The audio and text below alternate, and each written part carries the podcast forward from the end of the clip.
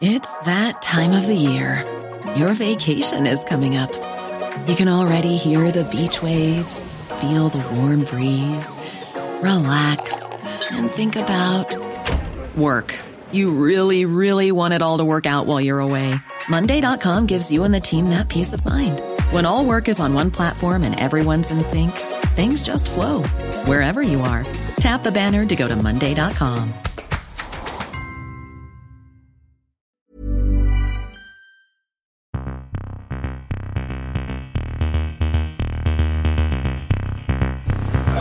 Guten Tag.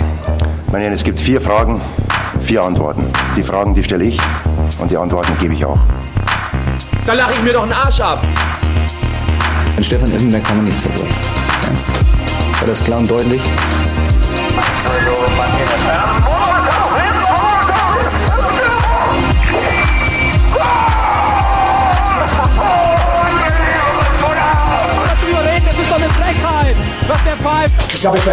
Jawohl, välkommen, välkommen till ett fint, ma- mäktigt tänkte jag säga, matigt avsnitt av Stamplats. Och med mig har jag ju Filip. Wie geht's?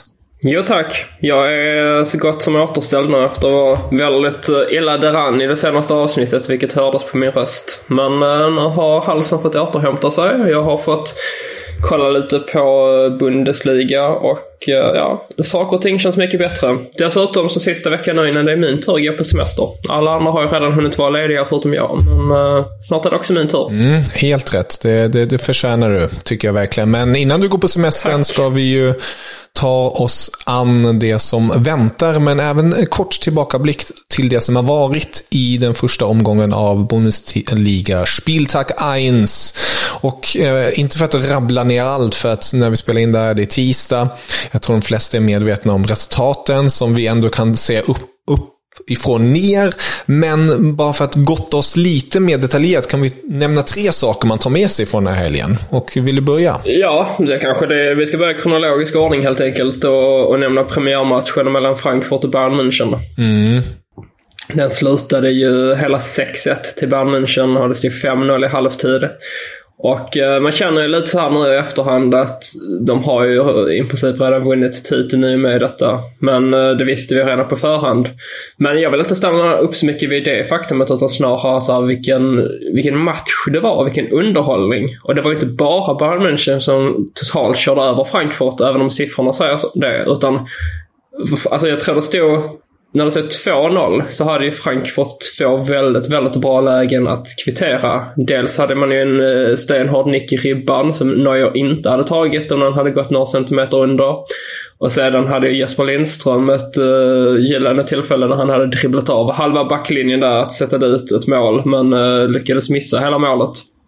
Um, så jag tänker så här, alltså jag, jag tänkte på det framförallt under den första halvleken att om man ska marknadsföra Bundesliga med en match och en halvlek så var det verkligen den. För även om det slutar 5-0 till Bayern München så hade det lika bra kunnat sluta 5-3 i alla fall. För jag tycker att Frankfurt stod ändå upp hyfsat bra men Bayern München var helt enkelt för bra. Och, eh, man ska väl säga, främst skulle jag väl säga att alltså, Frankfurts försvar var ju under all kritik. ehm, Men deras offensiv som du är inne på skapade chanser som de i bättre dagar förmodligen hade nog satt en eller två chanser på.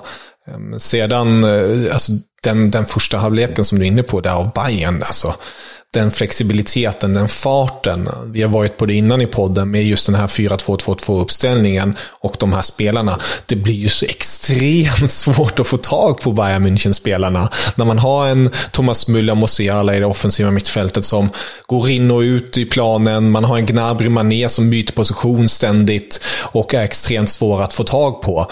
Alltså, det, det, när de väl får spela på det här sättet, och det var, ju- har vi redan pratat om tidigare, men jag tycker ju det här Bayern München, den här Bayern München-upplagan är ju så mycket starkare på det sättet då än det som vi såg innan förra säsongen med Lewandowski.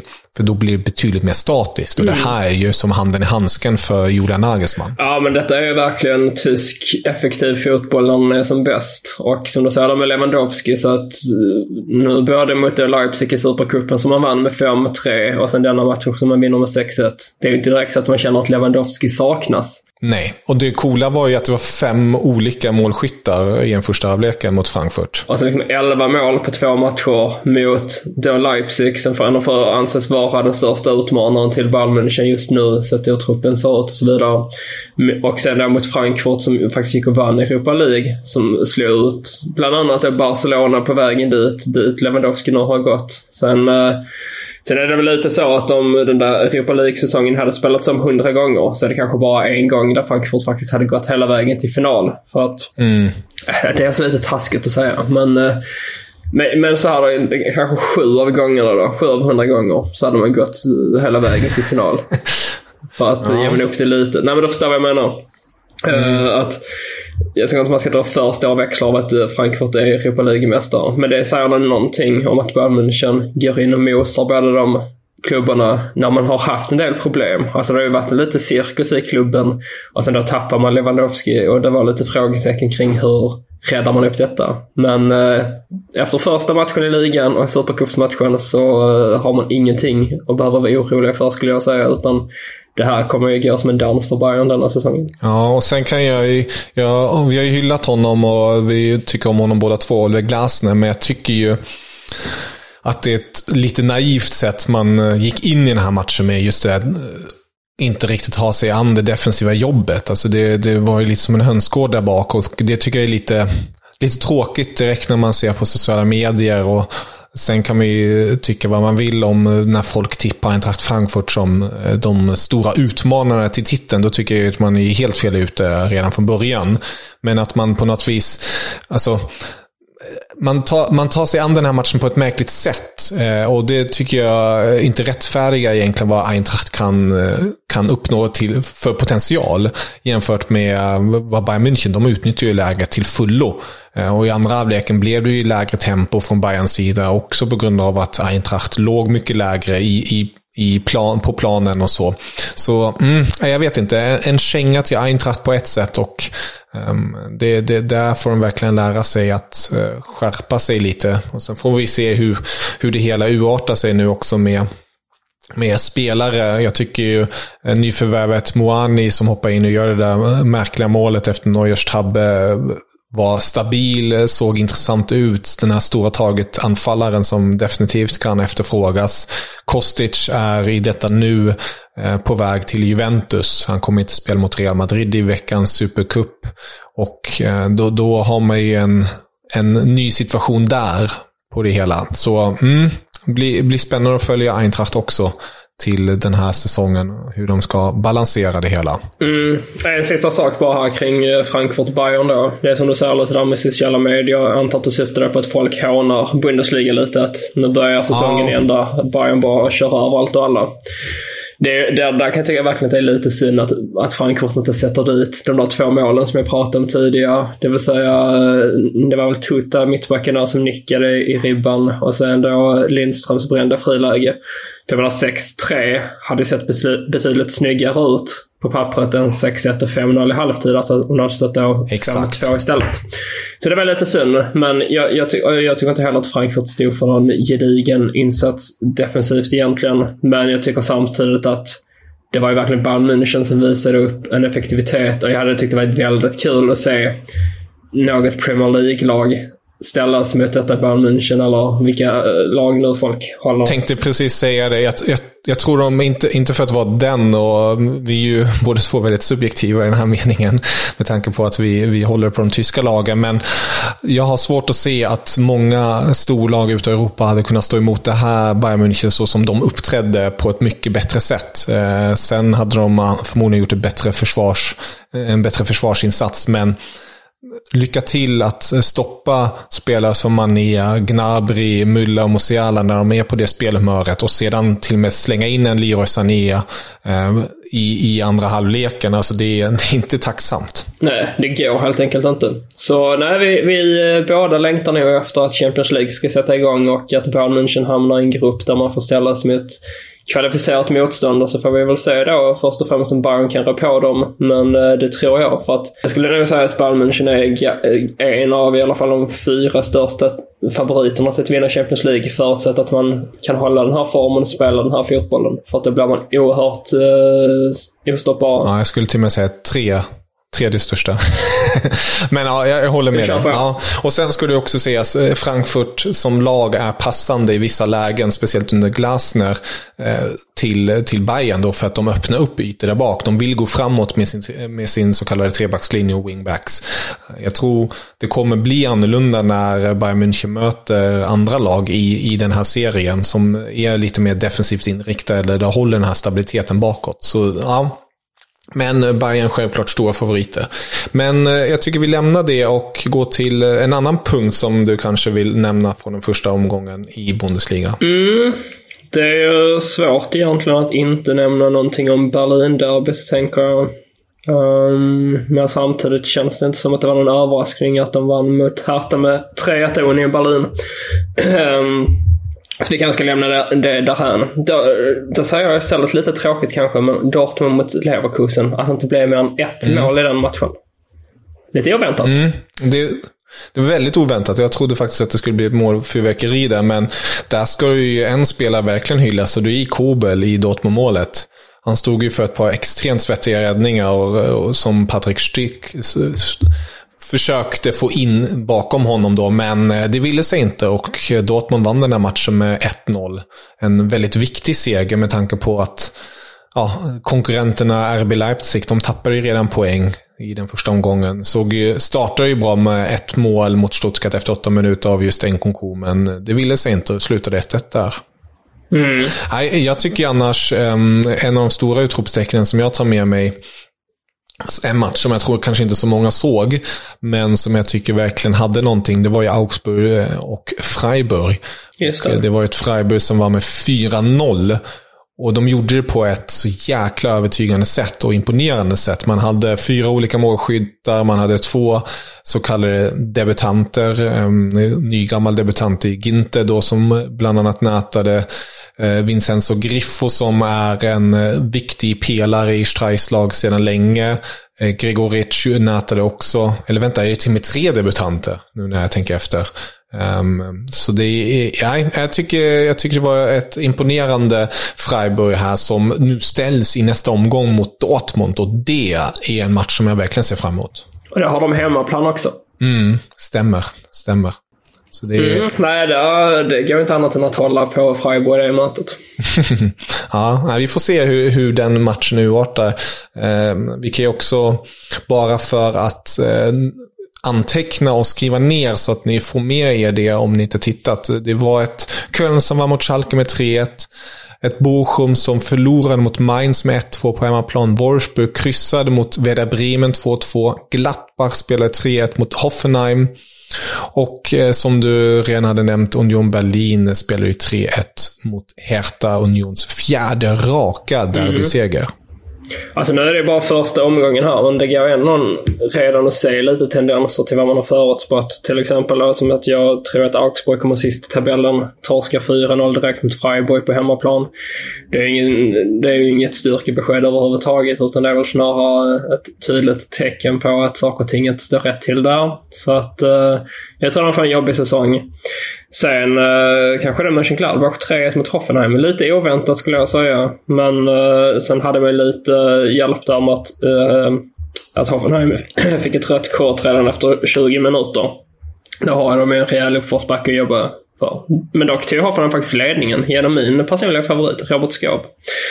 Uh, nu ska vi inte gråta ner oss i denna matchen, men jag märker att det är svårt att inte göra det. Men där fick vi i alla fall se Turam göra ett mål för Mönchengladbach och uh, kanske är det så nu att förra säsongen är glömd och att man, uh, man har någonting intressant på gång här. Det, det såg ganska pikt ut i alla fall mot Hoffenheim. Mm, det gjorde det verkligen.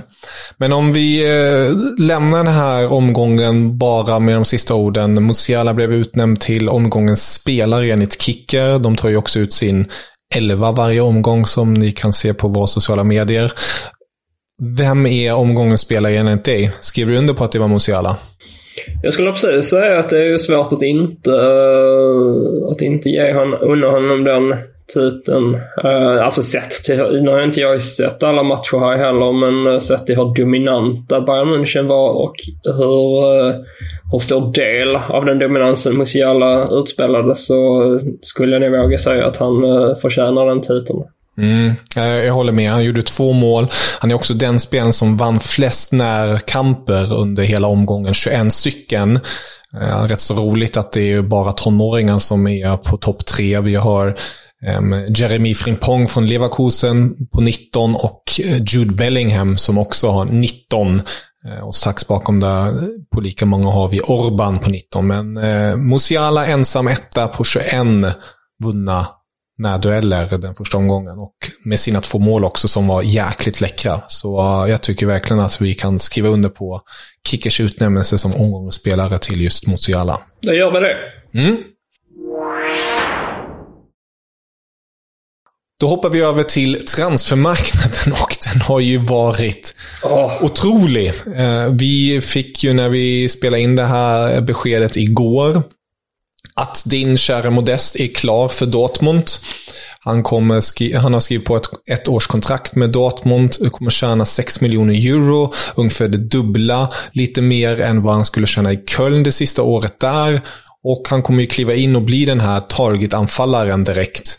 Eh, som, som man eftersöker nu när Haller är borta. Och ja, det blir jäkligt intressant att följa Modest nu om han kan briljera nu när han spelar i en, om man får säga så, starkare trupp och lag än FC Köln.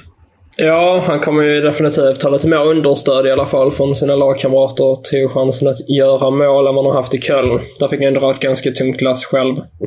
Ehm, jag tycker först och främst att det är en väldigt intressant lösning av Dortmund då. Att, eh, alltså med tanke på vilka det har ryktats om tidigare. Det har varit Cavani, Luis Suarez, Depay. Många namn har ju nämnts. Men sen att det då till slut blir Modest. Och på ett sätt är det ju kul, för det ska bli kul att se om man kan leverera i Dortmund. Samtidigt så är jag ju inte jätteglad för att han lämnar Köln då och skiljer sig åt med Steffen Baumgart. Alltså, nu vann ju Köln sin premiär mot Schalke med 3-1 och det gjorde de utan Modest. Så att eh, uppenbarligen så kan man ju göra mål utan honom. Men det är ju en rejäl försvagning. Och jag tycker alltid det är lite tråkigt när de mindre klubbarnas största profiler går till de större klubbarna. I det här fallet är Modest var ju förra årets bästa spelare överlägset i Köln. Eh, och även då Sally Öskan har ju också gått till Dortmund från just Köln. Kanske då de två bästa. Men eh, men ja, Dortmund har ju en tendens till att göra just den här grejen och eh, det var, jag skrev en liten sur tweet om det. Som var halvt ironiskt och halvt eh, ärlig med just det här liksom att att de beklagar sig över att Bayern München köper sönder ligan. Men det är ju faktiskt de själva, skulle jag säga, över de senaste åren som har varit de största bovarna där. För att eh, det är bara att kolla Julian Brandt till exempel från Leverkusen, Torgen Hazard från Mönchengladbach. Jag knappt jag vill nämna honom nu, men Nico Schultz från Hoffenheim. Han är ju blåsvädret, men, eh, men det har ju varit många spelare där. Och då känner man bara såhär, ja, Mudas är 34 bast. Kan inte bara låta honom vara. Men samtidigt, Köln hade ju inte råd att behålla honom sades det. Så eh, de får nog 5 miljoner euro nu plus bara in en rejäl lön. Och dessutom snackas det om att han ska återvända till Köln gratis då efter att han är klar i Dortmund. Mm, och, och, där är det ju också grejen med Dortmund att de tittar ju på flera spel, precis som du var inne på, men där löste sig rent ekonomiskt inte riktigt. Med, med spelare som Cavani och så. Det, det, jag tror det, och den här kännedomen. Känner till ligan, är den spelartypen. Så det, det är det bästa man kunde få tror jag i, i det här läget ändå. I slutändan. Jag tror väl också det. Uh, det blir väl kul att se om man kan leverera i alla fall. Sen tycker jag det är ganska intressant om det snackas om i så fall som kan ersätta Modest i Köln. Mm. Och där är det ju bland annat Branimir Rigota som är på tapeten. Exakt. Det, det, får vi se om det, om det blir eller inte. Det hade ju varit jäkligt kul att se honom i Bundesliga igen. Och en, en klubb som Köln är ju, det, vi har ju snackat upp dem mycket, speciellt med stämningen. Det, det, är ju, eh, det är någonting extra att spela där. Så det, ja. Alltså det känns ju spontant som att det hade varit en bra eh, uh, spelare in. Dock hade jag tyckt det var intressant att se Hagote bilda anfallspar tillsammans med Sebastian Andersson. Dock är de ju lite samma typ av spelare där, tung target med. Precis, Sebastian Andersson är ju tyvärr uh, ja, i princip borta. Trots att hans flytt till Brönnby blev av så är det väldigt tydligt att de inte vill ha kvar honom. Men vem vet, det, det kanske ändras nu med Modest flytten och alltihopa. De har ju Tigges från Dortmund sedan tidigare, de har också värvat in. Så det, det finns lite alternativ där, men vi får, vi får bevaka det hela. Men vi kan i alla fall säga att det värvas ännu flitigare med anfallare och det är just i Leipzig där i skrivande stund har han inte officiellt presenterats, men Timo Werner kommer återvända till Leipzig som vi var inne på förra veckan. Och Leipzig gör världens affär på det. Man pratar om en, en, ett paketpris på cirka med bonusar etc. på cirka 30 miljoner euro. Man sålde ju honom för 50 plus miljoner för två säsonger sedan. Och få tillbaka Timo i det här laget känns jäkligt starkt. Och samtidigt har man också värvat in Benjamin Sesko, den så kallade nya Håland, från eh, systerklubben får man ändå säga, Red Bull Salzburg. Men han kommer ju först komma till Leipzig säsongen 2023, så att han är kvar ändå i Salzburg. Eh, den här kommande säsongen. Så där har man ju också backat upp det ordentligt för att man tror ju att Nkunku med största sannolikhet kommer lämna klubben nästa sommar. Det är den här, får man ändå säga, tyska härliga planeringen som kom in här ordentligt. Ja, nej, men de förbereder sig för framtiden. De har inga planer på att hamna i någon svacka. De helt plötsligt står till några stjärnspelare, utan eh, de förbereder sig i god tid. Mm. Men eh, att få tillbaka Timo Werner, det är som jag har sagt tidigare, att jag tror att han kommer ta hem skytteligan Uh, för det finns ju ingen annan. Ja, det är ju Patrik Schick som du tror då. Det känns som att det är de två som är de, de mest klara målskyttarna annars på det viset. Jag börjar vackla nu efter Schicks första insats. Det är bedrövligt att han inte fick in någon boll, men ja, det kommer. Det kommer. Det kommer garanterat. Det, han har ju varit eh, en del skadad också så att det kan ta lite tid innan han hittar formen helt och hållet. Och sen när Wirtz är tillbaka också så kommer han få bra hjälp där. Men, äh, men det är starkt gjort av äh, Leipzig att man lyckas få tillbaka Werner till, till en sån liten peng också sett till vad man sa. You should celebrate yourself every day. But some days you should celebrate with jewelry. Whether you want to commemorate an unforgettable moment or just bring some added sparkle to your collection. Blue Nile can offer you expert guidance and a wide assortment of jewelry of the highest quality at the best price. Go to Bluenile.com today and experience the ease and convenience of shopping Blue Nile, the original online jeweler since 1999. That's Bluenile.com. Bluenile.com. Hiring for your small business? If you're not looking for professionals on LinkedIn, you're looking in the wrong place. That's like looking for your car keys in a fish tank. LinkedIn helps you hire professionals you can't find anywhere else, even those who aren't actively searching for a new job but might be open to the perfect role. In a given month, over 70% of LinkedIn users don't even visit other leading job sites. So start looking in the right place. With LinkedIn, you can hire professionals like a professional. Post your free job on linkedin.com slash people today. Han har för, bara två år sedan. Så bra business uh, av Leipzig där. Och sen får vi väl se helt enkelt var eh, Werner står. Men jag tror ju att han eh, känner sig väldigt hemma i Bundesliga och eh, jag tror inte det kommer dröja lång tid innan han kommer igång på allvar där. Nej, det tror jag verkligen inte. Sen kan vi bara i, i farten bara nämna ett par övergångar innan vi landar i en annan. David Raum som vi var redan inne på, jag vet inte om den var klar när vi spelade in senast, men den är ju klar eh, från Hoffenheim till Leipzig. Det betyder att igår blev det officiellt att Angelino går på lån från Leipzig till Hoffenheim med en köpklausul nästa sommar. Vi har, har också sett att eh, Jörgen Eklemkamp går från Hertha till Royal Antwerpen, van Bommels lag. Vi har också bland annat en Jean-Paul Boetius från Mainz... Botin, tack så mycket. Från, Nej, från Mainz till, till Hertha. Och lite annat smått och gott, men den, den stora från svenskt perspektiv som vi inte har touchat på ännu för att spel kom, blev klart innan eller efter rättare sagt, vi la på, men vi hade redan nämnt det, är ju just att Jordan Larsson är nu Schalke-spelare. Den första svenska mm. spelaren i Schalke i modern tid. Man hade ju faktiskt en spelare från Halmstad på 70-talet, men ingen i A-laget ska sägas. Så det är jäkligt kul att se Jordan Larsson i Schalke. Ett Schalke som vi båda två har tippat i bottenstriden och som har enorma problem.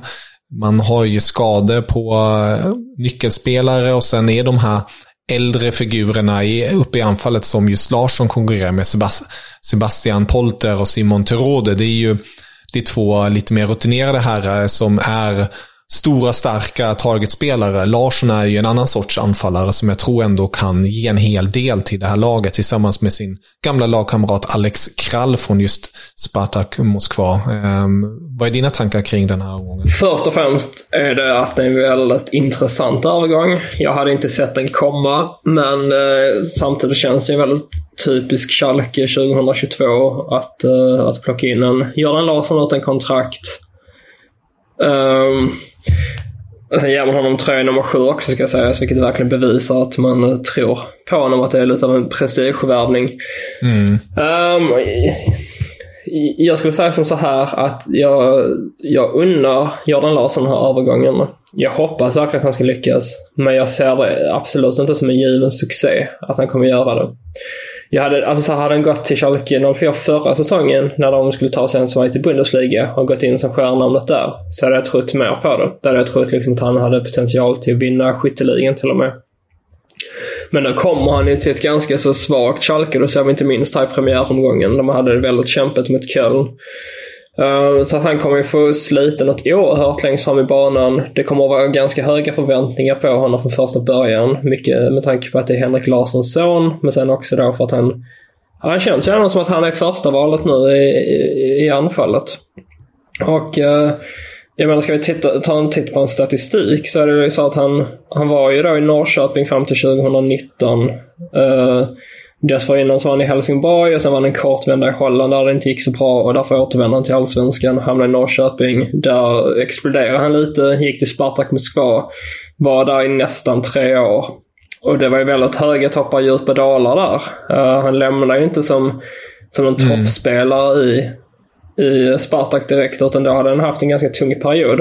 Och sen gick han då till AIK, var där i två, tre månader. Vad gjorde han? Tre mål på tio matcher. Vilket är inte dåligt heller, men det är inte så här heller att han var dominerande i Allsvenskan. Och sen nu då ska han ta sig an Bundesliga för ett Schalke som... Ja, där är väl ingen som har jättehöga förväntningar egentligen. Men om man liksom varit nere och vänt i Schweiz är tillbaka i Bundesliga, en liga där man egentligen ska vara i toppen. Jag vet inte. Jag jag är lite orolig för att det här inte kommer att sluta väl. Men som sagt, jag hoppas verkligen att det kommer att göra det. Men det känns just nu väldigt 50-50. Så väldigt spretig analys, men eh, det känns som att jag hade kunnat fortsätta i 20 minuter till, men jag hade väl ändå kommit fram till ungefär samma sak. Så jag väljer att stanna där, så får du ta över. Ja, jag förstår fullständigt vad du menar. Eh, det enda jag kan understryka med är att jag också anser att det här inte är en, en given på något vis position han har här som han kommer explodera i och lyckas. Men jag tycker ändå att det finns en, ett gyllene läge på ett sätt. Då Schalke är den här storklubben man, man vet om. Får de på något vis igång det här spelet som de eftersöker och får därmed också med sig publiken och det stödet och Larsson gör mål regelbundet, alltså då, då kan vi ju verkligen snacka om en ordentlig uppfart här som eh, uppfart. Jag förstår vad du menar i alla fall, men... Ja. Eh, kan vi... Du, det, det är bra. Ja, ibland snackar jag gåtor, till och med till mig själv.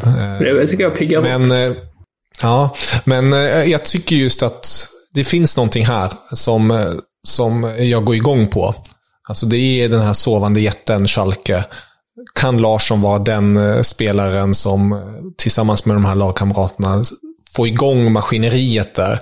Med det sagt kommer de inte nå någon Europaplats eller så, men bara att de säkrat kontrakt den här säsongen skulle jag se som en succé på ett sätt. För att jag tycker verkligen att de har det så dåligt ställt i dagsläget. Jag har ju tippat att de ska åka ur.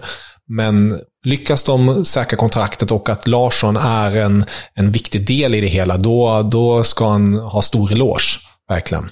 Ja, det håller jag med om.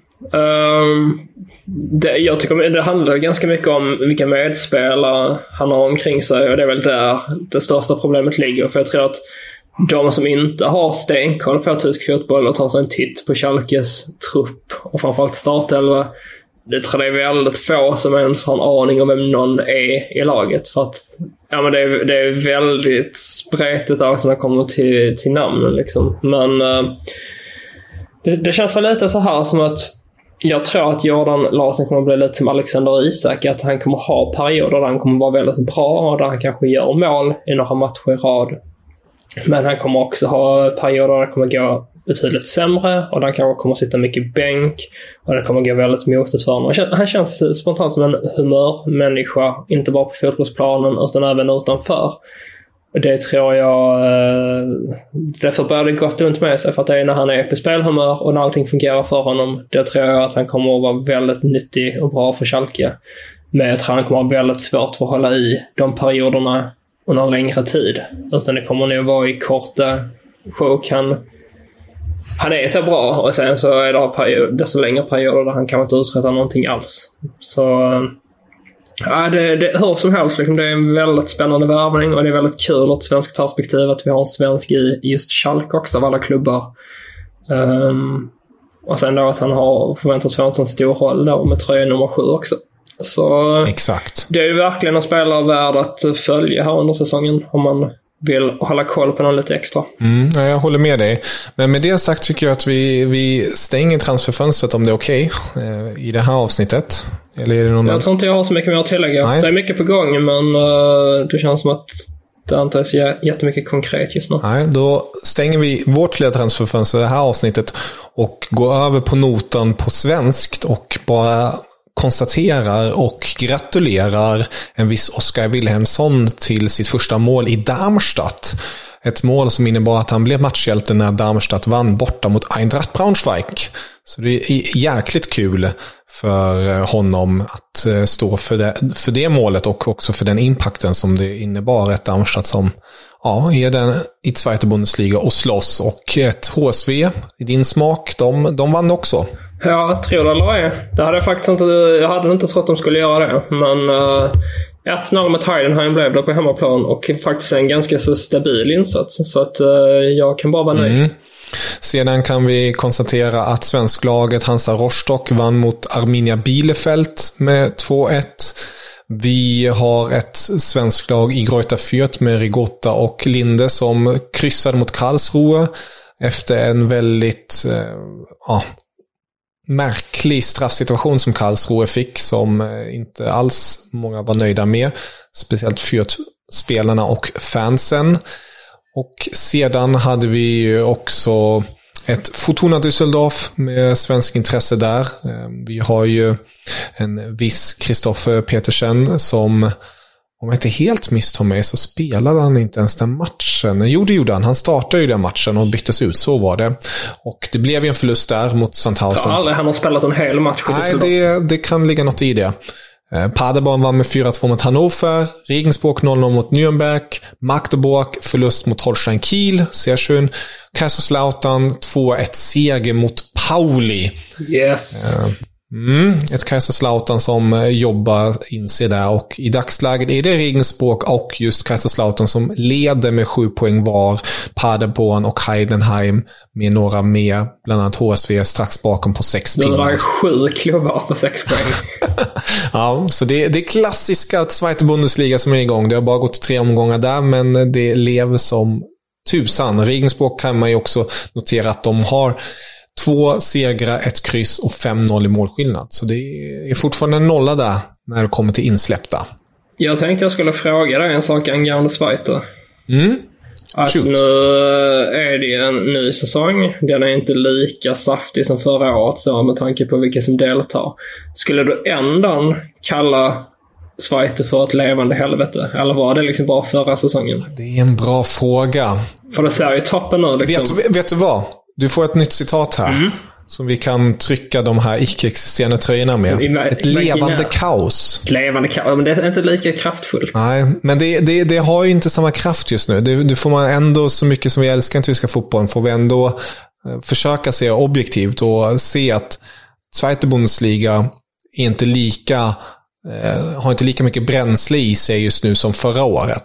Men däremot är det fortfarande en, kaosliga som bjuder på galna resultat. Ena veckan det, andra veckan det. Mm. Vad sägs om 1-0, 0-0 och 0-1? Och 1-1, får inte glömma. Nej, den gångna omgången var inte jätterolig. Men uh, tre poäng till HSV får man vara nöjd med i alla fall. det förstår jag. Men om vi blickar framåt då istället och tittar på Bundesliga, det som ska komma i Zweite Eh, det zweite Spieltag, nu blir det mischmasch-språk här. Mm, så, men då redde upp det snyggt. Ja, tack så mycket. Så har vi ju just den matchen som vi har redan påtalat. Freiburg mot Dortmund på fredagskvällen. Fantastiskt trevligt. Eh, sen har vi ju ett Leipzig som ställs mot Köln. Ett Köln utom modest direkt. Han var ju heller inte med första matchen som du var inne på. Ett Leipzig som kanske redan har Timo Werner i startelvan när de, när de spelar nu till helgen. Jag är väldigt spänd på att se till exempel ett Wolfsburg som tar sig an Bayern München på söndagen. Då Wolfsburg Mm, de, de såg inte så stabila ut mot Freeman tycker jag. Nej, fan detta kommer ju sluta med en kross skulle jag säga. Mm. Det blir lite uppförsbacke för Niko Kovac, men uh, han ska nog få det att stämma sen. Ja, det är lite kul ändå att det är Niko som står där och ska på något vis ratta mot sin gamla klubb och se om han kan kan hämnas på ett eller annat sätt. Men eh, vi får se det. Jag tror inte det. Vi har ju också lite mer bad blood, eller bad blood ska man kanske inte säga. Lite släkten i värst-feeling när Hertha ställs mot Eintracht Frankfurt. Där är ju Bobic i, i, i Hertha som på något vis vill få sitt nya klubblag till eh, någon form av framgång. Och tre poäng mot Eintracht kan ju, alltså det här nu är jag en person som inte spelar. Men vet du vad? Jag tror ändå, om det finns en skräll, då är det just den här matchen. Det är Hertha på hemmaplan. Man har en så bedrövlig start på säsongen. Samtidigt ställs man mot Eintracht som fick en ordentlig smocka mot Bayern. Nu på onsdag, imorgon när vi spelar in det här, kommer de ställas mot Real Madrid i Europeiska Supercupen. Och sen ska de till Berlin också. Alltså, om det är någon gång eh, Hertha ska stå för en ordentlig skräll, då är det nu. Jag köper dina förutsättningar, jag köper tanken, men jag köper inte att det kommer att hända, för det kommer det inte mm. göra. Ja, vi får se. Jag kör ju kicktipp, eh, så jag, kommer, jag har ju allt sparat alltid vad jag tippat, så att man inte kan ändra det i efterhand. Så... Ja, men sätt 7-2 till Hertha Så mycket ska jag ändå inte ge det. Men eh, prinsen kan alltid slå till, så vem vet. Mm, men det kan inte Kostic, för han kommer inte vara med. Och det är, det är positiva för Hertha. Är en sak som talar mm, till Hertha. Det stämmer, det stämmer. Mm. Men Mario, Super Mario finns ju där och så. Nej, vi får se. Det är jäkligt roligt. Jag, jag är också spänd på att se om Schick kan spräcka sin nolla mot Augsburg, som såg väldigt svaga ut mot Freiburg förra omgången. Mm.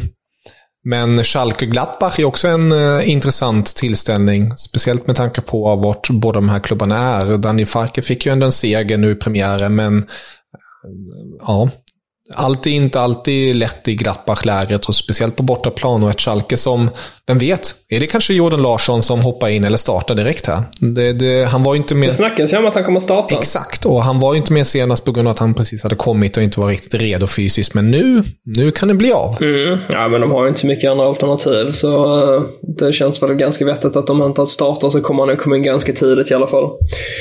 Men ja, nej, jag skulle också säga att det är, är en spännande match. Um, ja, du har ju nämnt de flesta. Werder Bremen mot Stuttgart kan man ju nämna mest för att det är en klassiker. Uh, Hoffenheim Bochum mm. nämner jag bara för att nämna den, men den gör ju ingenting med en. Och sen har vi ju Mainz, Union Berlin på söndagen också som lite uppvärmning till Bayern München Wolfsburg. Uh, Bosse Svensson. Bosse mot Fischer. Ja, exakt. Uh, där skulle jag nog i så fall kunna, fast jag ser nu att enligt Kicker här så är ju faktiskt Mainz favoriter till att vinna den matchen av någon anledning. Jag skulle säga att där kan jag nog tala om skräll annars. Jag tror att Mainz har en chans mot Union. Men uh, det kanske inte ens är en skräll. Inte för att vara taskig, men jag skulle inte anse det vara en skräll. Det, det, skulle vara bra resultat. Att Mainz slår Union Berlin? Inte på hemmaplan. Där ser jag ändå som att det, det, det, är en jäkligt bra insats, men ingen skräll. Skräll är då till exempel Hertha mot Frankfurt eller um, om man tar en annan, om Augsburg skulle vinna mot Leverkusen eller, eller till och med ta poäng. Det skulle vara en skräll. Jag vet inte. Union Berlin är ändå en av ligans starkaste klubbar känns det som. Men, uh, du, du har en bra poäng där, men jag tror fortfarande att man har ju Union har ju levt på enorma framgångar de senaste säsongerna, men ändå framgångar som man kanske inte har ansett att klubben riktigt har eh, fyllt ut kostymen i ännu. Om du förstår vad jag menar. De, de håller på att etablera sig till ett klassiskt, typiskt tyskt eh, Europalag som ska vara där ute och slåss. Men de har inte kommit dit ännu. Så det, det är väl det lite, tror jag. Jag ser tidningsrubriken framför mig. Här sågar Twitter-profilen den underbetalda skattebetalaren längs med fotknölarna. Det är så det känns. Fick jag mig en uppläxning som heter duga. nej, nej, nej. ja, vi får se, vem vet? Um, vi får se vad de tyska du, tidningarna skriver. Om, ja. om Mainz vinner med 5-0 då, är det en skräll? Det är en skräll. Ja, det skriver jag under på. Mm. Det skriver Men då säger jag att Mainz vinner stort då. Ja, då har vi en skräll. Bra. Då är vi överens. Grymt! Men med det sagt, är det något annat du vill lyfta eller ta upp innan vi stänger butiken för den här veckan? Jag tror inte det faktiskt. Jag kollar till min fantasy. Bara, man brukar göra det lite så i början, sen blir jag för irriterad för att göra det. Men det var ju direkt att Konrad Lajemor, han var, fanns inte med i startelvan. Eller han var inte med i truppen ens. Och sen eh, Josko Guardiol fanns inte med från start heller. Så det var liksom två spelare redan där jag gick miste om. Eh, om poäng. Kompis. Men jag fick ändå ihop, vad var det jag fick? Nu ska vi säga. 114 poäng. Det är jag faktiskt ändå ganska nöjd med. Hur, fan, det, jag, när man hör det där tänker man ju det här gått rätt käpp åt helvete. Jag fick 112. Uh, eh, men, du säga? Ja, men hos mig är det ju... Ja, hos mig var det riktigt bittert med just Chic. Han, han uh, gjorde det riktigt dåligt för mig. Jag har också honom med min 11. Och Bara 6 poäng. Och jag hade ju honom som stjärna-spelare, så det blev aj, ju aj, aj. katastrof. Adiemi byttes ju ut på grund av skada, hade jag också med.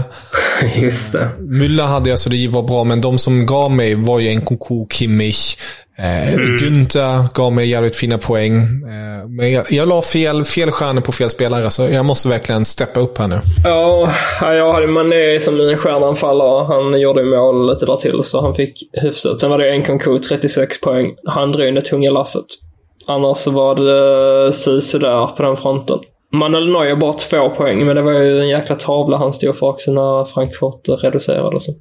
Han ska väl inte ha mer i heller. Men nej, nya tag i nästa omgång. Jag kanske ska försöka få in eh, Timo Werner med i startelva om det går. Kan väl peta... Uh, nej, det kanske kan bli av. Det, det låter ju... Eller peta Lajemor. Uh, fast samtidigt, nej, det måste ju ändå ha plats. Jag får, jag får fnula på den till nästa avsnitt så får vi se om jag lyckades eller inte. Det blir en cliffhanger för våra lyssnare till nästa avsnitt. Vi kan i alla fall hylla Wolfsson som leder vår eh, liga stamplats.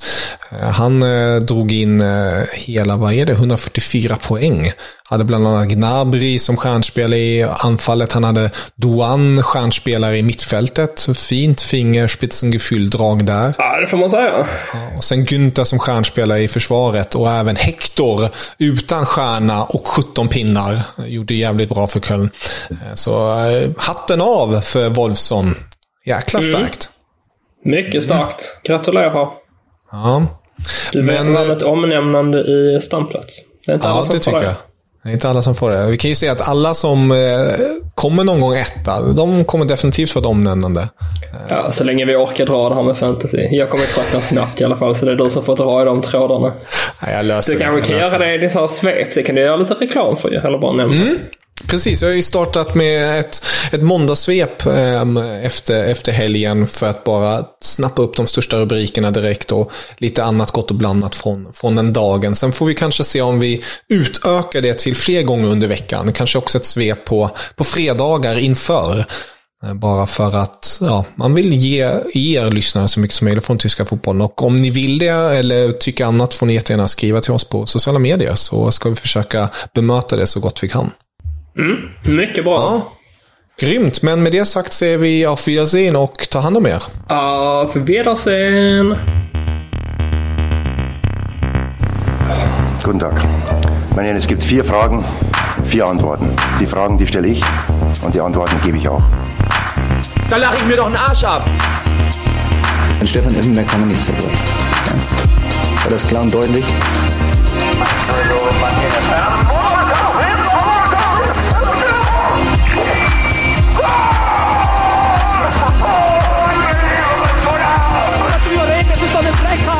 fertig.